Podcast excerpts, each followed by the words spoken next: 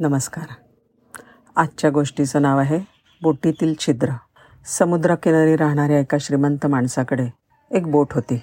त्यांनी तो आणि त्याचे कुटुंबीय अनेकदा मच्छीमारी करण्यासाठी जात असत. पण त्या बोटीचं रंगकाम करायचं होतं. त्यांनी हे काम एका पेंटरला करायला सांगितलं. पेंटरनी त्याला सांगितल्याप्रमाणे लाल रंगाने बोट रंगवायला सुरुवात केली. रंगवता रंगवता त्याचं असं लक्षात आलं की अरे या बोटीला बोटीला एक लहानसं छिद्र आहे. ते काही बरोबर नाही. म्हणून त्याने ते छिद्र पण दुरुस्त केलं. आणि रंगकाम संपलं.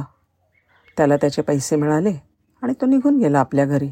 काही दिवसांनी बोटीचा मालक पेंटरकडे आला आणि त्यांनी त्याला एक मोठी रक्कम असलेलं पैशाचं बाकीट दिलं. खरं तर पेंटिंगच्या कामाच्या पैशापेक्षा हे कितीतरी जास्त पैसे होते. पेंटर आश्चर्यचकित झाला. तो म्हणला सर तुम्ही तर या बेटी बोटीच्या पेंटिंगसाठी मला आधीच पैसे दिलेत. अरे बाबा हे त्या पेंटिंगच्या जॉबचे पैसे नाही आहेत तर बोटीतलं छिद्र दुरुस्त करण्यासाठी आहेत. अहो पण ते एक छोटंसं काम होतं.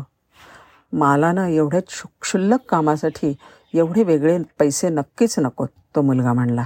त्यावेळेला बोटीचा मालक म्हणला मित्रा तुला समजलं नाही की जेव्हा मी तुला बोट पेंट करायला सांगितलं तेव्हा मी तुला चित्राबद्दल काहीच सांगितलं नाही.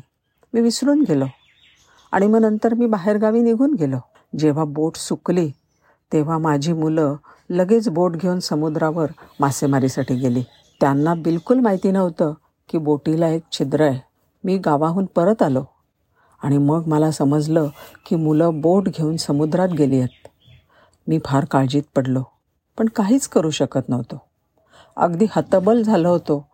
कारण मला माहीत होतं की त्या बोटीला एक छिद्र आहे आणि त्याचापासनं फार मोठा अनर्थ होऊ शकतो. कदाचित बोट बुडूही शकते. मी फक्त त्यांची वाट बघत राहिलो. कारण तेवढंच माझ्या हातात होतं.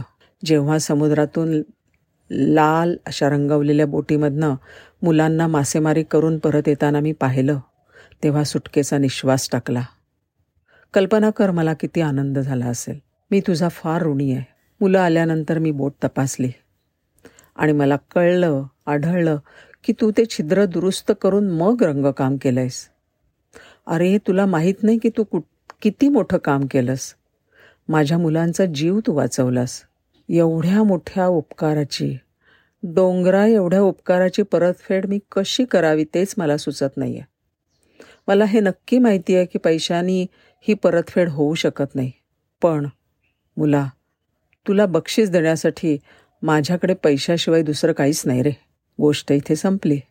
पण ह्याच्यामधनं शिकण्यासारखी गोष्ट नक्कीच आहे की आपण करत असलेल्या प्रत्येक कामामध्ये आपला प्रयत्न हा प्रामाणिक असला पाहिजे आणि नीट काळजीपूर्वक काम केलं पाहिजे.